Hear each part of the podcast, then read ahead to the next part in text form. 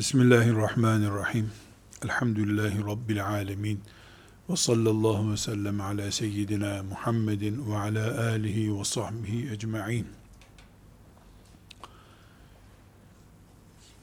Bugün dünün devamıdır. Dün büyüyen ağaçların meyveleri bugün yeniyor.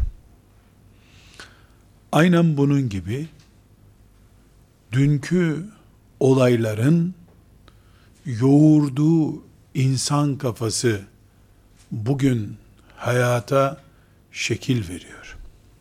Elbette her şey Allah'ın kaderiyle ve dilemesiyle oluyor ama zahir sebepler olarak biz beşer mantığıyla ve beşer kimliğiyle baktığımızda görebildiğimiz kadarıyla dün dikilen ağaçların bugün meyveleri devşirildiği gibi dün insanın karıştığı olaylar sebep olduğu olaylar bugünkü hayat tarzını ortaya çıkarıyor. Teknolojide de böyle.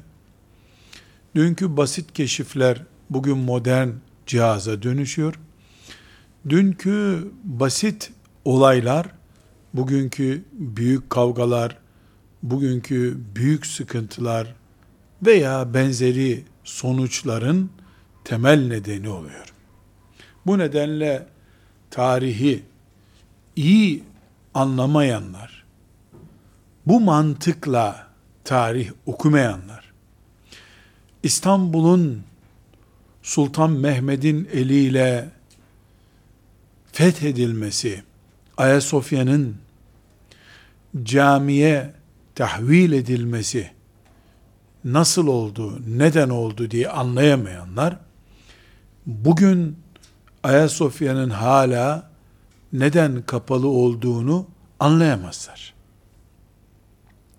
Belki de İstanbul'da okunan ezanlara da anlam veremezler. Bu sebeple bugünü iyi tahlil etmek, bugünü mümin gözüyle rahat ve istifade edilecek sonuçlar şeklinde anlayabilmek, dünü bilmekle mümkündür dedik. Bugün mesela, bütün İslam topraklarında ciddi bir şekilde sanki iki ayrı din imiş gibi dışarıdan izlenmesi mümkün olan bir Şiilik ve bir Sünnilik mefhumu vardır. Esasen bizim itikadımız odur ki İslam Resulullah sallallahu aleyhi ve sellemin getirdiği din ise sünnet ve sünnilik de Muhammed aleyhisselama uymak demek ise diğer isimlerin bir anlamı yoktur. Ama realite böyle değil. Herkes onun ümmetinden olmayı, onun izinden gitmeyi iddia ettiği halde ne yazık ki bu sonuçlarla karşı karşıya kalıyoruz. Bizim bir kere insan olarak bu mevcut karışıklığı, bu mevcut bölünmüşlüğü gidermemiz tek başımıza asla mümkün değil. Yani bunun insan nazarından matematik hesaplarıyla, sosyolojik teorilerle bakıldığında bu ayrılığın kalkması da mümkün değil. Yerleşti, kökleşti. Çünkü dünkü dikilen ağaçların meyveleri bugün devşiriliyor diyoruz. Ancak biz ayrılıkları gidermek, kavgaları önlemekten önce imanımızı korumak ve gerçek imanımızla ayakta durmak sorumlusuyuz.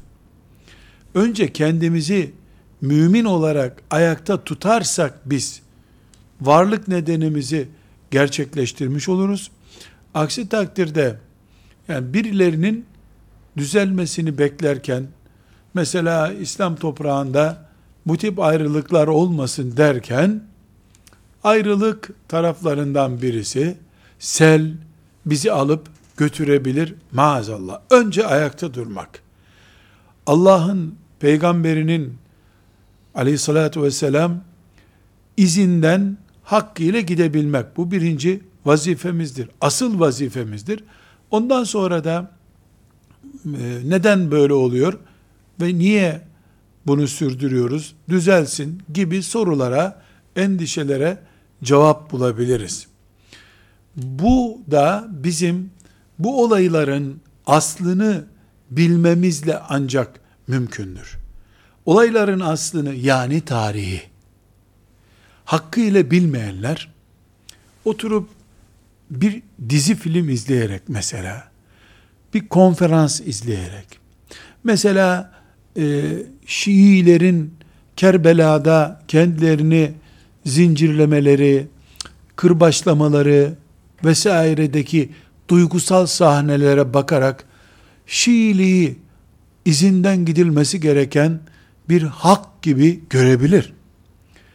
Çünkü bir yığın insan, üç kişi beş kişi değil, kalabalık bir kitle, asırlardan beri sanki tek hakikatmiş gibi Şiiliğin peşinden gitmektedirler. Bu da gösteriyor ki Müslümanlar hakkıyla olayın aslını bilmezlerse batılı hak gibi taklit edebilirler. Bu bir hastalık olarak mümkündür. Bu sebeple biz Şiiliğin bugünkü e, zeminini bir nebze e, çözmeye çalışıyoruz. Bununla ilgili farklı konuş, konular konuştuk. Mesela e, Sakife olayını yani Ebu Bekir radıyallahu anh'ın halife seçilme olayını geniş bir şekilde konuştuk. Bu dersimizde de yine Şiiliğin bugün e, kendisini haklı zannederek varlık nedeni diye ortaya koyduğu konulardan birini Ömer bin Hattab radıyallahu anh'ın vefatından sonra Osman İbni Affan radıyallahu anh'ın halife seçilmesini konuşacağız. Çünkü Şiiliğin karıştırdığı ve bulandırdığı konulardan birisi budur. Elhamdülillah bizim için asla bir sorun yok. Hakikat meraklısı için de bir sorun yoktur. Ama fitne meraklısı için veya ümmeti Muhammed'in tek olmasından rahatsız olan için ve onların başında da iblis olmak üzere tam böyle karıştırılacak bir konudur. Ömer bin Hattab radıyallahu anh'tan sonra üçüncü halifesi müminlerin Osman İbni Affan'ın seçilme süreci ya da ümmeti Muhammed'in başına halife olarak getirilme süreci bu e, konunun ana yani bu ayrılık bu tarihimizi sorunlu hale getiren ana konulardan birisidir. Hepimizin bildiği gibi Ebu Bekir radıyallahu anh Resulullah sallallahu aleyhi ve sellemin arkasından ümmeti Muhammed'in halifesi olarak seçildi. Buna Sakife diye bir başlık açmıştık. İki sene Ebu Bekir radıyallahu anh ümmetin başında durdu.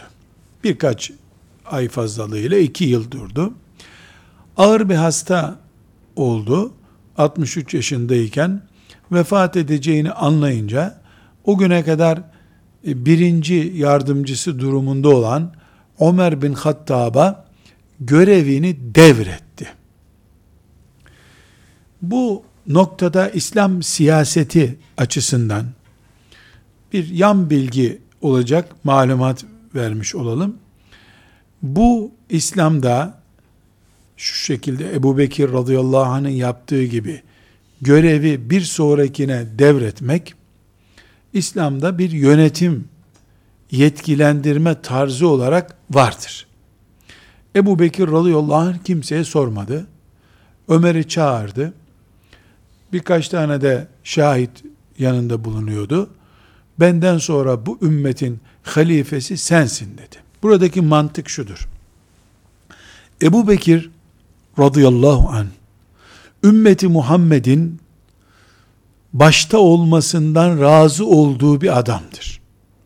Şurada savaş yapın diye talimat verdiğinde savaş yapıldı. Şunu kaldırın dendiğinde kaldırdılar. Yani her emrine itaat edilen bir insandır Ebu Bekir halife olduğunda. Her emrine itaat edilen saygın bir lider olarak Müslümanlar Ömer benden sonra halifenizdir diye verdiği talimat da Halid bin Velid'i cihad etmek için filan yere gönderirken ki emir gücüyle verdiği bir emirdir. Eğer Ebu Bekir radıyallahu anh saygın, adil, emrine itaat edilir. insanların rıza gösterdiği ve herkesin oy birliğiyle kabul ettiği bir lider ise benden sonra filanca sizin liderinizdir diye verdiği talimatı da aynı düzeyde kabul edilmesi lazım. Nitekim kabul edildi. Bir iki sahabi Ebu Bekir radıyallahu anha Ömer çok sert adam. Bundan idareci olmaz. Ne diyeceksin Allah'a kıyamet günü? Bu sert adamı başımıza getirdin derse sana diye itiraz etmişler vefat etmeden. O da Allah'ım senin kulların arasında Ömer'den daha takvasını bulamadım derim demiş. Böylece Ömer'i bir akrabalık bağı nedeniyle değil, daha çok Ömer'in mümin kimliğine dikkat ederek halife bıraktığını görüyoruz.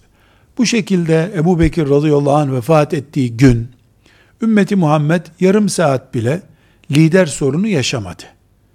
Ömer'e anında intikal etti hilafet görevi ve Ömer 10 yıl, tam 10 yıl ümmeti Muhammed'in başında halife olarak bulundu. Bugün pek çok siyasi konu, devlet idaresi ne ait konular, epey bir fıkıh meselesi, bazı ibadetlerdeki iştihatlar, diyebilirim ki, kabat bir rakamla söylemek için bunu ifade ediyorum.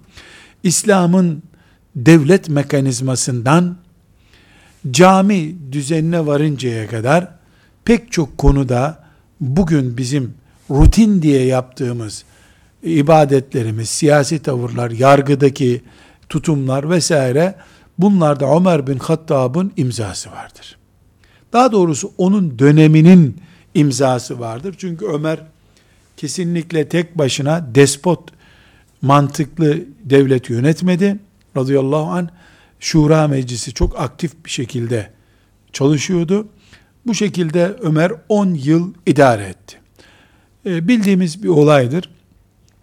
Bir mecusi, e, Medine'de yaşayan bir mecusi, e, Ömer bin Hattab radıyallahu anh'ı bir sabah namazını kıldırırken Resulullah sallallahu aleyhi ve sellem mescidinde hançerledi. Ömer radıyallahu anh ağır yaralandı. Üç gün kadar yaralı, e, yani bağırsakları dışarı çıkmış şekilde yaralı olarak yaşadı. Üç gün sonra vefat etti. Bu 10 yıllık Ömer döneminin bitimiyle beraber Ömer radıyallahu anh muhteşem denebilecek bir karar aldı. Kararı şuydu. Şimdi bir kere mescitten sedye ile sal yaparak götürdüler Ömer'i evine radıyallahu an. Orada üç gün kadar yaşadı. Birkaç saat baygındı. Ondan sonra ayıldı. Doktor getirdiler. Doktor süt içirdi ona. Süt dışarı çıktı midesinden. Doktor dedi ki bu yaşamayacak daha. İç organlarının parçalandığı anlamış, anlaşılmış. O zamanki böyle bir test varmış. Yaralanan insana süt içiriliyor. Süt e, midesinden veya yarasından çıkıyorsa iç organlarının parçalandığını anlıyorlar. Böylece yaşamayacağına hükmediyorlar. Böyle bir karar vermiş doktor. Bunun üzerine Ömer radıyallahu anh kendisinden sonraki halifenin kim olacağı konusunda bir kanaat kullandı. Bu kanaat oturulup bugün üzerinde sosyolojik açıdan ve Müslümanların siyasi hayatlarını, Müslümanların insani ilişkilerini, Müslümanların İslam değeri üzerinden hayat algısı oluşturma kabiliyetlerini tahlil eden belki 50 tane doktora tezi yapılacak çapta müthiş bir karar verdi. Abdullah İbni Ömer yani Ömer'in büyük oğlu Abdullah ashab-ı kiramın çok sevdiği bir delikanlıydı. Hem alim biriydi hem de Resulullah sallallahu aleyhi ve sellem onu çok seviyordu sağ iken. Ee, Ömer'in halifeliği döneminde de şımarık bir lider çocuğu değildi. Sıradan bir Müslüman gibi yaşıyordu. Ashab-ı kiram ve tabi'in nesli Abdullah'ı çok seviyorlardı. Ömer'den rica ettiler. Dediler ki senden sonra yani öleceği belli çünkü görünen köy. Bir de 63 yaşında. Resulullah sallallahu aleyhi ve sellem 63 yaşında vefat etti. Ebu Bekir aynı yaşta. Ee, Ömer 63 yaşında, Ali de 63 yaşında vefat ettiler. Osman sadece 82 yaşında vefat etti. Yani bu 63 onlar için bir işaret tabi. E, bir de Ömer radıyallahu anh bu olaydan, hançerlenme olayından çok bir zaman, iki ay kadar bir zaman önce e, çok bunalmış insanlardan Allah'ım demiş. Onlar da yoruldu, ben de yoruldum.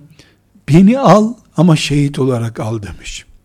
Yanındaki e, sahabelerden biri de demişler ki Ömer hem Medine'de yaşayacaksın hem şehit olacaksın. Bu biraz olmaz bir şey. Yani sen cihada gitmiyorsun, burada duruyorsun. Nasıl şehit olacaksın? Demişler. Allah her şeye kadirdir demiş.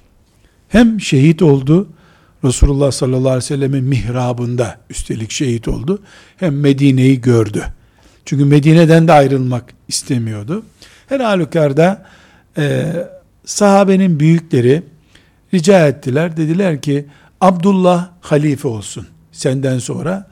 O da bir aileden kıyamet günü bir kişi hesaba çekilsin yeter ümmet adına demiş. Çocuğumu yakmayın.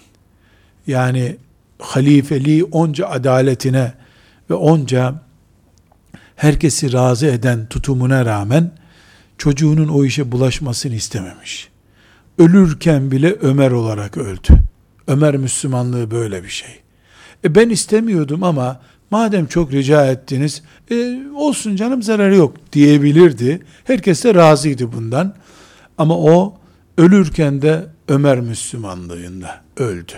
Allah ondan razı olsun. Bunun yerine asıl konumuz o. Yani Abdullah böylece e, siyasetten uzak tutuldu. Bunun yerine şöyle bir vasiyette bulundu. Hepimizin bildiği ya da bilmesi gereken bir hakikat var.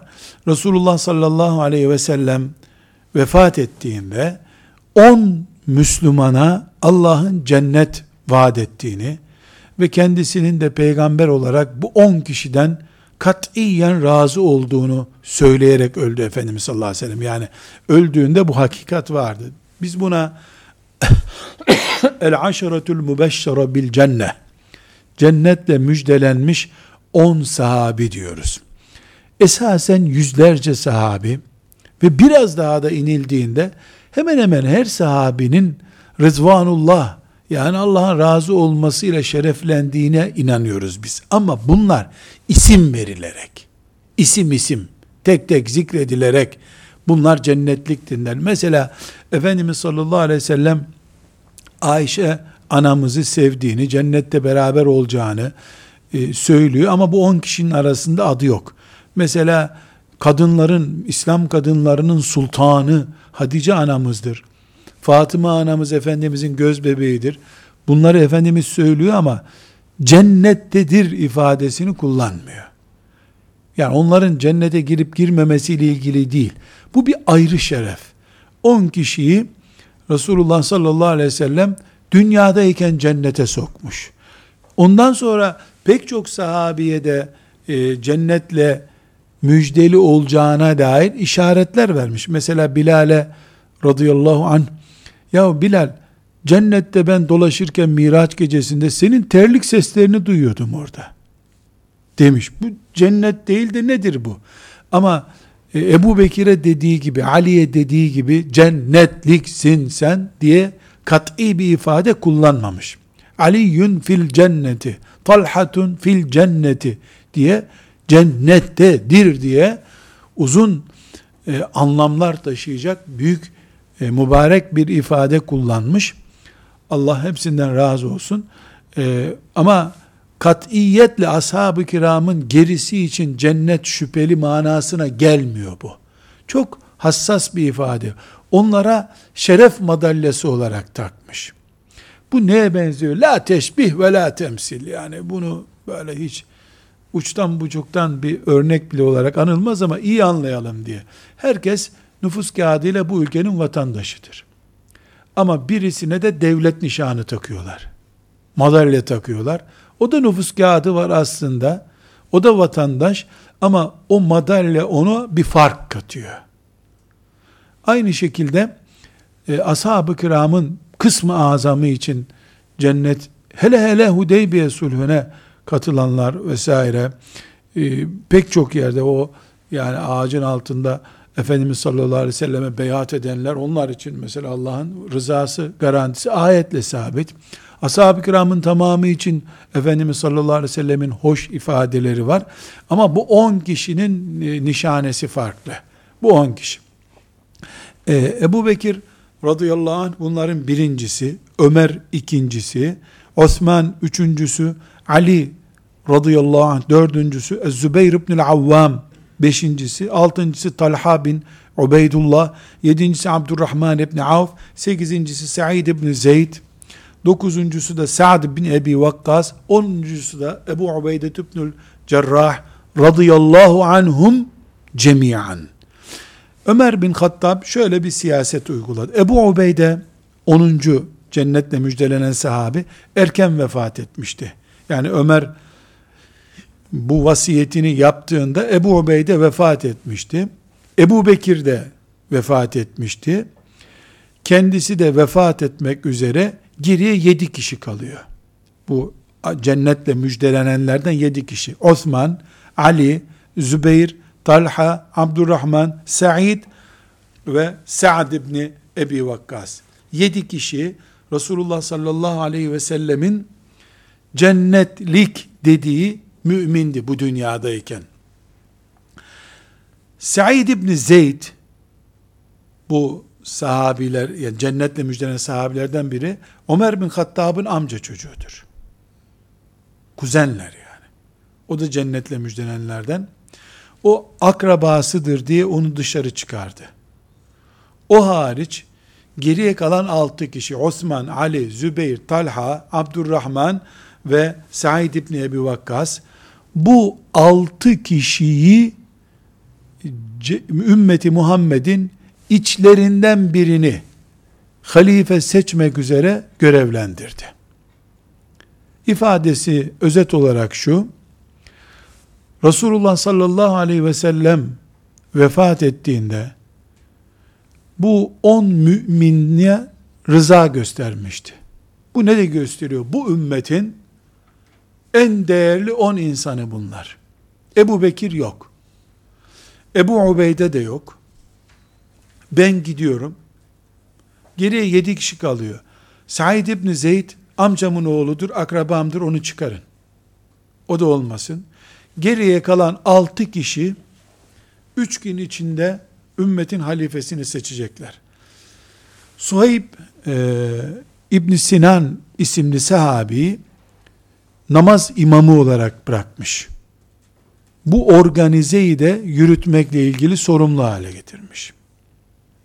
Çok enteresan bazı tarihi rivayetlerde yani 3 gün içinde 72, 72 saat içinde halifeyi seçemezlerse bunların e, mahkemeye, yüksek mahkemeye yargılanmalarını talimat vermiş. Yani oturun 3 ay 4 ay istişare edin yok 72 saat içinde halifeyi seçme mecburiyeti getirmiş bunlara. Oğlu Abdullah'ı da gözlemci olarak orada çay dağıtsın onlara bugünkü ifadeyle şerbetleri dağıtsın diye gözlemci olarak koymuş. Ömer üç gün yaralı kaldı. Bu üç günden sonra vefat ettiğinde vefat ettiği dakika halifenin görevi bitmiş oldu. Bu altı kişi Said İbni Zeyd radıyallahu anh'ı dışarıda bıraktılar. Altı kişi oturdular ümmeti Muhammed'in halifesini seçmek üzere işe koyuldular. Talha radıyallahu anh Abdurrahman İbni Avf, Zübeyir İbni Avvam, neticesini söylüyorum, ve Said İbni Ebi Vakkas, bu dört kişi, bu görevden kendilerinin muaf olduğunu, böyle ümmeti Muhammed'in başına geçmek istemediklerini söylediler. Geriye Osman ve Ali kaldı. Osman radıyallahu anh ben ümmeti Muhammed'i yönetmeye razıyım dedi. Ali radıyallahu anh da ben de ümmeti Muhammed'i yönetmeye razıyım dedi. Bu e, mecliste dört kişi e, ferahat ettiler. iki kişi seçmek seçilmek için aday oldular. Bunlardan ikisi Osman'ın tarafını tuttu. ikisi de Ali'nin tarafını tuttu. Böylece bir şey çıkmadı ortaya. Talha e, radıyallahu anh işte Ali'nin tarafını tuttu. Derken Abdurrahman İbni Avf radıyallahu anh e, komisyon başkanı olarak görevlendirildi.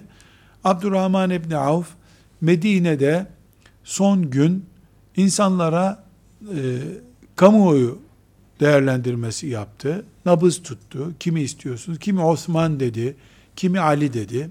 Fakat üçüncü gün saati dolmak üzereyken bir şey çıkmadı. Yani bir kanaat çıkmadı. Şimdi orada e, başa baş kaldılar. Ali ile Osman. E, Medine'de dolaştı Abdurrahman. Medine'de kamuoyu başa baş çıktı. Tercih yapamadı. İkisi de Allah'ın güneşi. Yani hangisini tercih edeceğini şaşırdı insanlar. İki tane olması da mümkün değil. Abdurrahman İbni Avf radıyallahu anh çok e, sivri bir e, akılla, çok zeki bir tavırla şöyle bir test yapacağım dedi. Osman'ı çağırdı. O komisyonda oluyor bunlar. Dedi ki biz seni halife seçersek Ebu Bekir'le Ömer'in yönetiminden bu ümmet memnundu. Ebu Bekir'le Ömer'in ekolünü devam ettireceğine söz veriyor musun? Yeni bir sistem mi oluşturacaksın? Çünkü biz ona da itaat edeceğiz. Ben Ebu Bekir'le Ömer'in tarzını beğenmiyorum. Ayeti, hadisleri konuşmuyor tabi. Yani nas olmayan konularda sen kimden e, böyle kendi kendine mi bir iş yapacaksın, iştihat mı edeceksin?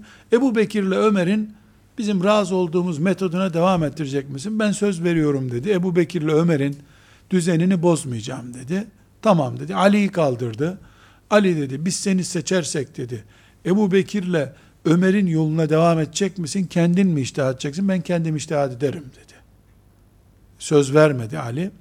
O zaman Abdurrahman İbni Avf Osman'a dedi ki radıyallahu anhum cemiyan kalk Osman dedi. Senin sistemin bugün için daha huzurlu bir sistem dedi. Çünkü Ebu Bekir'le Ömer bir raya oturttular bu işi. Bir yenilik sıkıntısı yaşamayalım bu konuda. Ben seni seçiyorum. Arkadaşlar ne düşünüyorsunuz? Oradakiler de tamam Osman'ı seçiyoruz dediler. Mescid-i Nebi'ye gelindi. E, Mescid-i Nebi'de ayağa kalktılar. Radıyallahu anhum cemiyan bütün ashab-ı kiram ve beyat yetkisi olanlar yani ileri gelen kadro şimdiki çağdaş ifadeyle oy kullanma yetkisi olanlar Osman'a beyat ettiler. Ee, Ali de beyat etti. Hiçbir sorun olmadı. Bu fazilet her şeyden önce Ömer bin Hattab'ın e, muazzam e, muvaffakiyetiyle ortaya çıkmış bir fazilet oldu. Yani Ömer'in büyüklüklerinden birisi bu. Nasıl Ebu Bekir radıyallahu anh Resulullah sallallahu aleyhi ve sellem vefat ettiğinde cenazeyi bırakıp ümmetin lideriyle uğraşalım derken büyüklük gösterdi. Ömer de çok müthiş bir zeka ile o yaralı haliyle müthiş bir zeka gösterip o gün yaşayan hiçbir sahabi veya tabi Müslümanın ağzını açmayacağı bir belge getirdi. Nedir o? Resulullah sallallahu aleyhi ve sellem bu 10 kişiden razıydı. Bunlardan 7'si yaşıyor. Bunların 7'sine de bu ümmetin boynu kıldan ince. Neden? Ya Resulullah'ı karşına mı alacaksın aleyhissalatü vesselam? Resulullah sallallahu aleyhi ve sellem sağ olsa onlara bu görevi verecekti belli. E, mesela diyor ki Ömer, Ebu Ubeyde yaşasaydı diyor, o şey esnasında kimseye sormazdım bu görevi kimseye vermeyi, direkt Ebu Ubeyde'ye devretmeyi düşünüyormuş. Zaten bir oda dolusu adam dersimizde de bunu izah etmiştik. Yani Ömer'in kafasında Ebu Ubeyde hayranlığı var. Onu çok seviyor. Adaletini, takvasını, dünyaya tenezzülsüzlüğünü. O da Ebu Ubeyde. Herkes Ömer'e hayran, o da Ebu Ubeyde'ye hayran. Böyle bir e, Salim var mesela. Salim isimli bir sahabi var. Ona çok hayran. O da ikisi de vefat etmişler. Ömer sağken onlar vefat ettiler. Huzeyfe vefat etmiş. Ama burada seçtiği, öne çıkardığı bu isimler ben Müslümanım diyen herkesin sevdiği isimler. Tek sorun var. Bunların hepsi değerli. Hangisini seçeyim? Yani seç adam bolluğu var deyim yerindeyse yani. Bir manada yedi tane bol adam var. Bunlardan bir tanesinden kurtardı onları. Amcamın oğlu Ömer'in akrabası bunu seçerler diye korkuyor şimdi. Böylece Ömer kendi akrabalarından birini seçtirdi diye bugün biz ağzımızdan bir cümle çıkarırız diye kim bilir aklına geldi. Amcasının oğlunu, kuzenini çıkarttı. Geriye kalan altı kişide hiçbir sıkıntı yok. Ümmeti Muhammed her biri yüz sene bu ümmeti idare etse, ihtiyar, aksakallı, gözleri görmüyor şekilde Osman, Ali, Zübeyir, Talha, Abdurrahman, Saad, Said bunlar ümmeti gözleri görmeden idare etseler ümmet razıdır onlara. Nitekim razı olundu. Osman İbni Affan radıyallahu anh 82 yaşında vefat etti.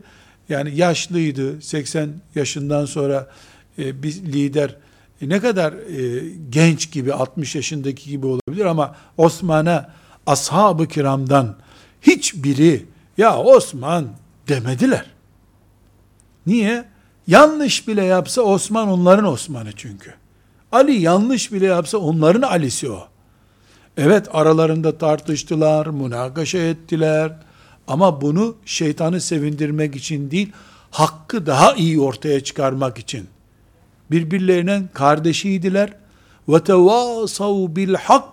Onların dinlediği ayetti. Cebrail aleyhisselam indirdiğinde ve tevasav bil hak. Birbirine hakkı tavsiye ediyorlar.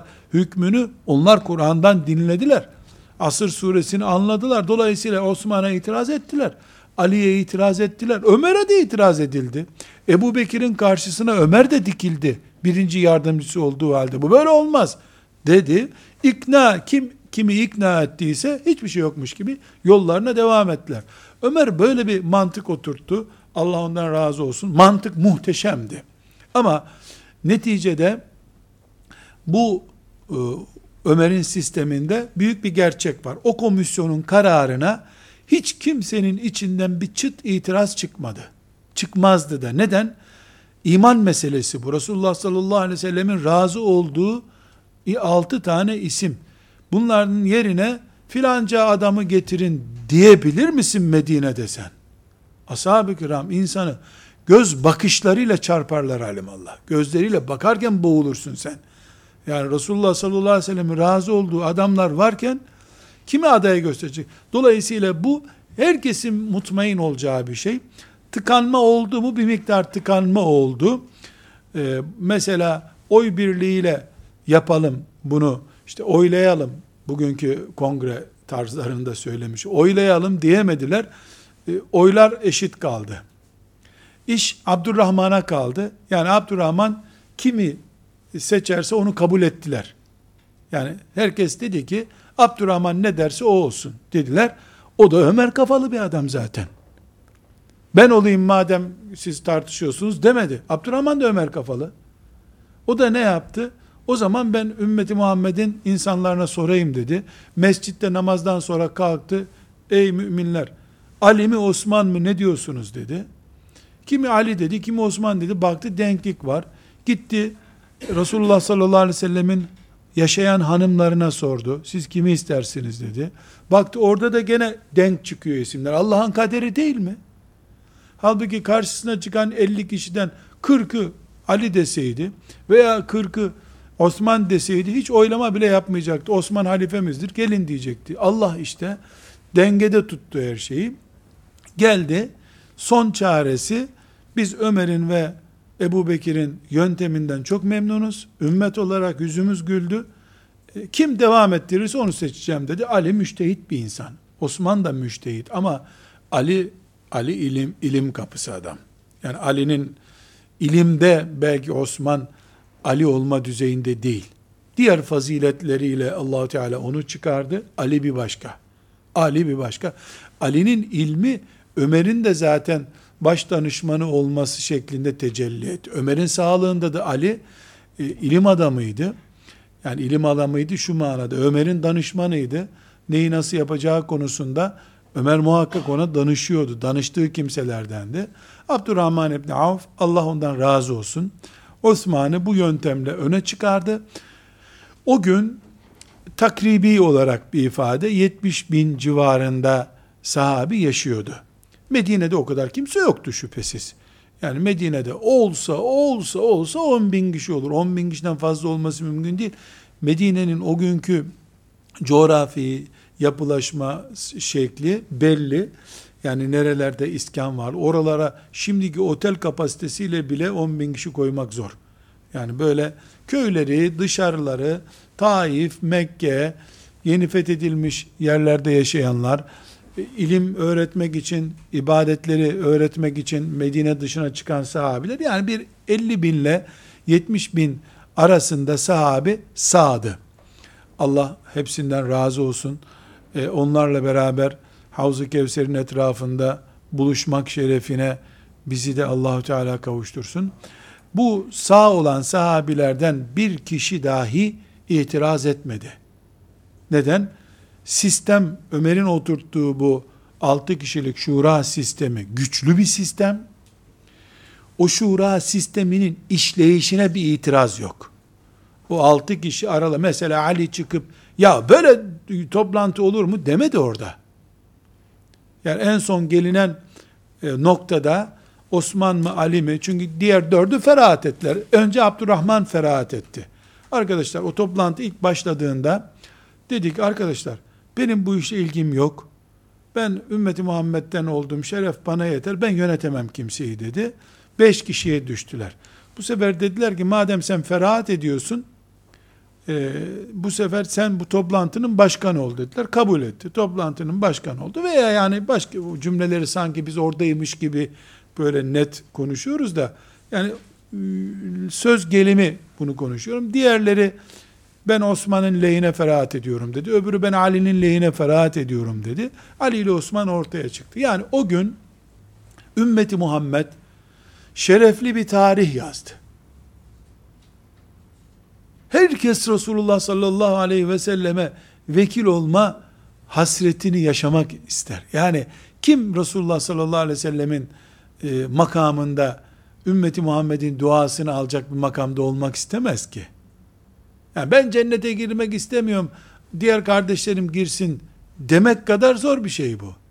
Ancak Abdullah İbni Ömer gibi zahit insanlar, Abdurrahman İbni Avf gibi farklı düşünceyle bu işe bakanlar kenara çekilebilirler. Onların çekilmesi de yani nefis terbiyelerinin güçlülüğünden, züht güçlülüğünden Allah onlardan razı olsun kaynaklanıyor. O gün ümmeti Muhammed çok güçlü bir tarihi yazdı. Ee, Osman radıyallahu an e, büyük bir törenle diyelim şimdiki ifadeyle ümmetin başına geçti. İlk 5 senede de Osman İbni Affan radıyallahu anh 12 yıl o görevde kaldı. 12 sene. O 12 senenin ilk 5 senesinde Ömer'in hayatı olduğu gibi devam et. Yani Ömer'in o çizgisi gerçekten devam etti. Bir Müslümanın bir derdi olmadı. Ali zaten o gün çıkıp da ya biz bu görevden işte uzaklaştırıldık filan demedi. Ali de Osman'ın yardımcıları arasındaydı. Yani çok tatlı, hoş, şeytanın çatladığı bir gün oldu. Tam anlamıyla. Şeytan o gün çatladı elhamdülillah. ashab-ı kiram Bedir'de şeytanı çatlattıkları gibi orada da çatlattılar. Fakat 5. seneden sonra Osman İbni Affan radıyallahu anh'ın yönetimi döneminde sıkıntılar başladı. Yani şeytan 5 sene sonra asırlar öncesinden biriktirdiği tohumları ekti. Onlar yavaş yavaş zehirli meyveler vermeye başladı. Ama ashab-ı kiramın büyükleri açısından, mesela Ali radıyallahu anh açısından, Osman döneminde kıyamet koparacak, itiraz edecek, böyle mitingler yapacak, bizim zamanımıza göre basın bildirileri yapacak bir şey olmadı. Evet, yanlış gördükleri şeylere itiraz ettiler. Bu böyle olmaz dediler. Osman radıyallahu anh kimini düzeltti, kimini Ömer'e de itiraz ettiler zaten. Ömer'e de Resulullah sallallahu aleyhi ve selleme bile gelip ya Resulullah bunu sana Allah mı emrediyor? Sen mi iştihad ettin diye sordular. E, ben böyle uygun gördüm deyince, buyurunca Efendimiz sallallahu aleyhi ve sellem ama bu uygun değil ya Resulallah. Yanlış yerde konaklattın bizi dediler. Bu bir terbiyesizlik değil. Bu İslam'ın şerefi için bir pay katmaya çalışma hasretidir, gayretidir. Terbiyesizlik olsaydı o yaptıkları tavır, yani onu Efendimiz sallallahu aleyhi ve sellem teedip ederdi, cezalandırırdı. Öyle yapmadı. Teşekkür etti. Kim bilir ne dualar etti onlara. Yani görüşlerini belirttikleri için. Hiçbir vahye karşı bir itirazda bulunmadılar. Ayet böyle ama demediler. Ah, Allah buyurduysa tamam. Sen emrettiysen tamam ya Resulallah. Ama bu bir iştihat meselesiyse, bu bir kanaat kullanmaysa, bizim kanaatimiz budur dediler. Medine'de bu sebeple herkesin yaşadığı bir İslam oldu. Bir hocaya teslim edilmiş bir İslam değil. Ashab-ı kiramın uygulamasında herkesin görüşünü belirtebildiği, herkesin mutmain olduğu, görüş belirtmekte bir sıkıntının olmadığı bir hayat yaşadılar. Çok basit bir örnek Ömer döneminde. Mesela Bilal Habeşi radıyallahu anh geçimi zor bir tipmiş. Yani her şeye itiraz ediyor. Anlamadığını bir daha soruyor. Devlet Şura Meclisi'ne Ömer onu da koymuş. Resulullah sallallahu aleyhi ve sellemin hatırası o çünkü. Bilalsiz olur mu meclis? Oturtmuş. Şimdi geliyor toplantılarda sık sık itirazlar ediyor. Ömer de ah Bilal be, Bilal yahu diyor. Yani çok çıkış yapıyorsun Bilal der gibi ama bir dahaki toplantıda Bilal gelmeden başlamıyormuş. Yani bunaltsa bile diyelim, bunaltmış olsa bile onun yeri var. Ümmeti Muhammed budur zaten. Hakkı söylerken kendinden başkasını tanımaz. İtaat ederken de sanki yokmuş gibi kendisi. Nefsini ayaklar altına alarak itaat. Biz bir kere muhalefet şerhi koyduk. Bu toplantıya bir daha gelmeyiz diyen bir sahabi yoktur. Böyle bir şey yok. Muhalefetini de eder, bir dahaki toplantıda da gider, liderine de itaat eder. Söylerken ve tevasav bil hak diye söylüyordu zaten. Hakkı söylüyordu. Arkadaşlarına veyahut da çocuklarına iş bulmak için söylemiyordu ki. Koltuğunu sağlama almak için söylemiyordu. Netice olarak Ömer bin Hattab'ın radıyallahu anh bu şura, altı kişilik şura teklifi tuttuğu Osman radıyallahu anh halife seçildi neticesinde. Ali radıyallahu anh adaydı. Son dakikaya kadar ümmetin başında olma ihtimali vardı. Son bir dakikada kaybetti seçimleri. Hani bizim çağdaş, başka türlü anlatamıyorum şimdi bunu. Beyat törenine bir dakika önce gidebilirdi. Yani son bir dakikada kaybetti seçimleri. Bu bir dakikada e, kaybetmiş olması Ali için bir burukluk oldu mu? İçini Allah bilir. Ama bir isyan etmedi. Bir itiraz. Seçimleri yenileyelim. Oylar bir daha sayılsın. Demedi. Böyle bir haber yok ortada. Osman halife oldu. 12 sene hilafette kaldı. Aradan 100 sene geçti. Olaylar oldu vesaire vesaire. Resulullah sallallahu aleyhi ve sellemin torunu Hüseyin radıyallahu anh hunharca şehit edildi. Onun şehadeti bir grup Müslümanı e, Şiilik adı altında ayrılık çıkarmaya itince bu ayrılığı yasal, makul, siyasi ve sosyal gerekçelere oturtmak istediler. Tarih okuyoruz şimdi. Durup dururken ümmeti Muhammed'in hilafet, hulefai raşidin dönemini niye tenkit edeceksiniz? Ne işin var ya? On binlerce Allah'ın beğendiği, razı olduğu kulu, sahabenin razı olduğu bir şey bu. Veya eğri olsun veya doğru olsun. Sahipleri kendileri bundan memnun, Ali bundan memnun, bundan İbni Abbas memnun, Abbas, Resulullah sallallahu aleyhi ve sellemin amcası Abbas memnun, herkes Haşimiler memnun, Ümeviler memnun, herkes memnun bundan sen sonradan gelip ne burnunu sokuyorsun bu işe? Hayır. Bir Hüseyin'in şehadeti üzerine İslam'ı iki ayrı gruba bölmek o kadar kolay olmuyor. Herkes gözyaşı akıtıyor. Sen durup dururken ümmetine bölüyorsun lan diye başımıza bir matem daha çıkarma diye itiraz görür bu sefer. Onun yerine ne yapıyor? Bu işin aslı var diyor. Hüseyin asas ne zaman öldürüldü biliyor musun? Ebu Bekir'in kendi kendine halife olduğu gün öldürüldü diyor. Asas katliam o gün yapıldı diyor. Sonra o katil adam, Ebu Bekir, gaspçı adam, radıyallahu anh, bunlar yani onların beyanları, tam böyle konuşuyorlar. Gaspçı diyor. Kendisi gibi bir gaspçıyı koydu diyor. Ondan sonra öbür gaspçı, Ömer yani, kendisi gibi gaspçılar arasından Osman'ı seçtirdi diyor. Osman'ın seçileceğini biliyordu diyor. 300 sene sonra, 500 sene sonra o günün gayb bilgilerini okuyor. Tarihte böyle bir bilgi yok. Niye bunları gıdıklıyor? Çünkü Hüseyin radıyallahu anh'ın şehadetini bir gruplaşma için ümmetin ikinci e, çeşidi, birinci çeşidi sünnilik, ikinci çeşidi bu demeye yeterli bir malzeme görmüyor. Ulan bu kadar büyük bir faciayı durup dururken siz niye bölünme sebebi yapıyorsunuz diye kendi vicdanları da birazcık varsa eğer o, o, o vicdan da itiraz ediyor. Bunun üzerine ne yapıyorlar? Daha kökten sebepler getiriyorlar. Mesela Gadir Hum olayında görmüştük. Ta Efendimizin zamanına taşıyorlar Ali'nin güya haklılığını, sözde haklılığını. Ebu Bekir olayını tenkit ediyor. Ebu Bekir'in seçilmesi Ali'nin gasp edilmesiydi diyor. Ömer'in seçilmesi Ali'nin gasp edilmesiydi. Osman'ın seçilmesi Ali'nin gasp edilmesiydi. Bunu e, Hüseyin radıyallahu anh'tan tam 50 sene öncesine götürüyor. 50 senedir bu katliam devam ediyordu zaten diyor.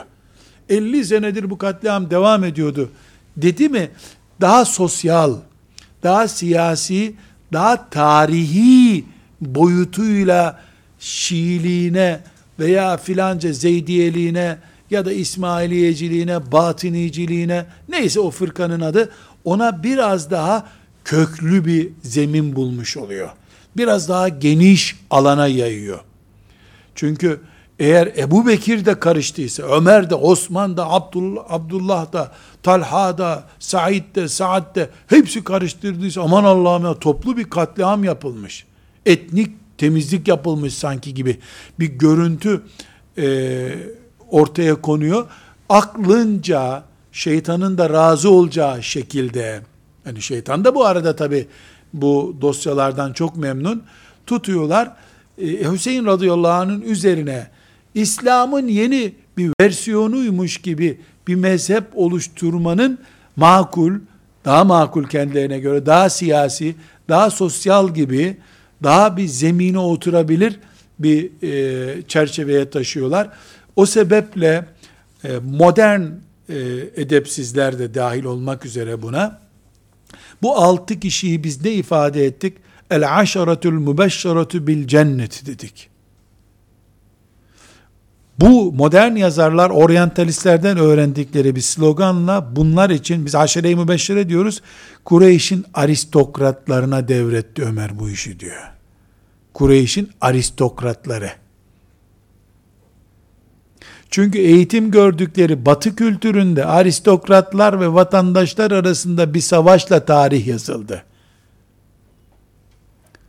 E Resulullah sallallahu aleyhi ve sellemin razı olduğu altı kişiye bu görevi devrediyor. O onu aristokratlar yani halkın üzerinden ekmek yiyen kesim, halkı sömüren e, kesim artık e, yani Bu benzetmeler çok da önemli değil. Bu çirkin ifadeler onlara ait.